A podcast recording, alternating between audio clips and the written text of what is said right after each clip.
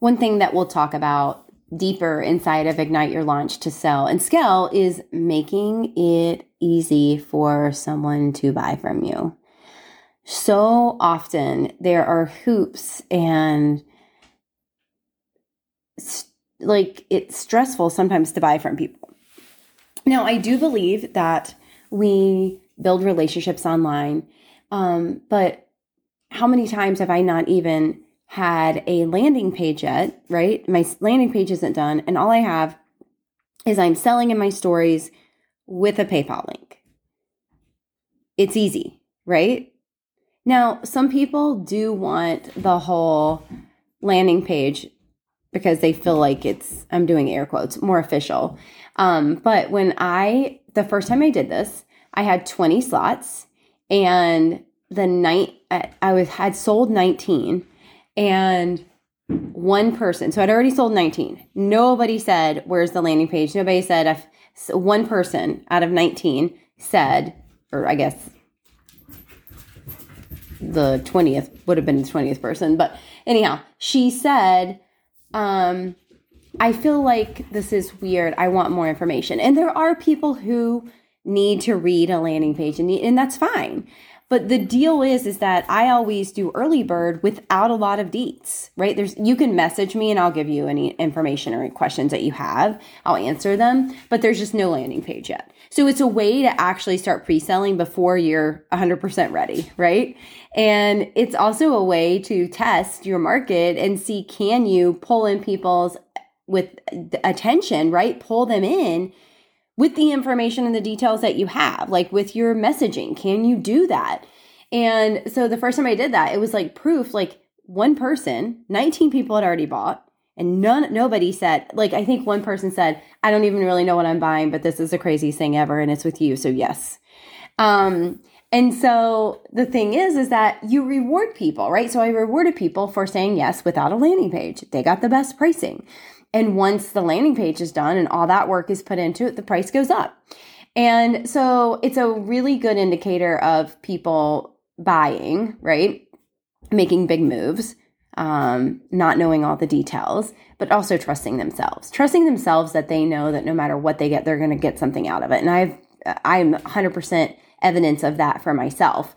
Um, I've paid $1,000 for coaching. I've paid $15,000 for coaching. You know what I mean? And I'm evidence at whatever that price point is that I'm going to make the best of it and I'm going to have a takeaway. Even if it is, I don't like how they did that, I'm never doing that, right? Like it literally, I will always have a takeaway. But anyhow, I'm getting off track.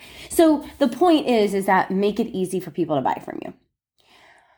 And so many times we have, you know, multiple landing pages or multiple clicks or buttons don't work or the link doesn't work from the button in stories. Like there's so many different things. And even as somebody who has ran ads, like don't get me wrong, sites go down. It happens.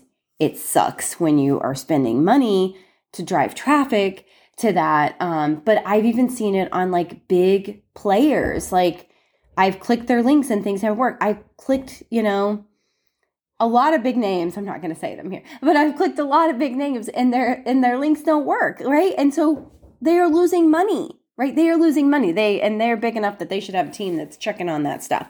Um, but you know, that's why I always say like copy the link from don't type the link in.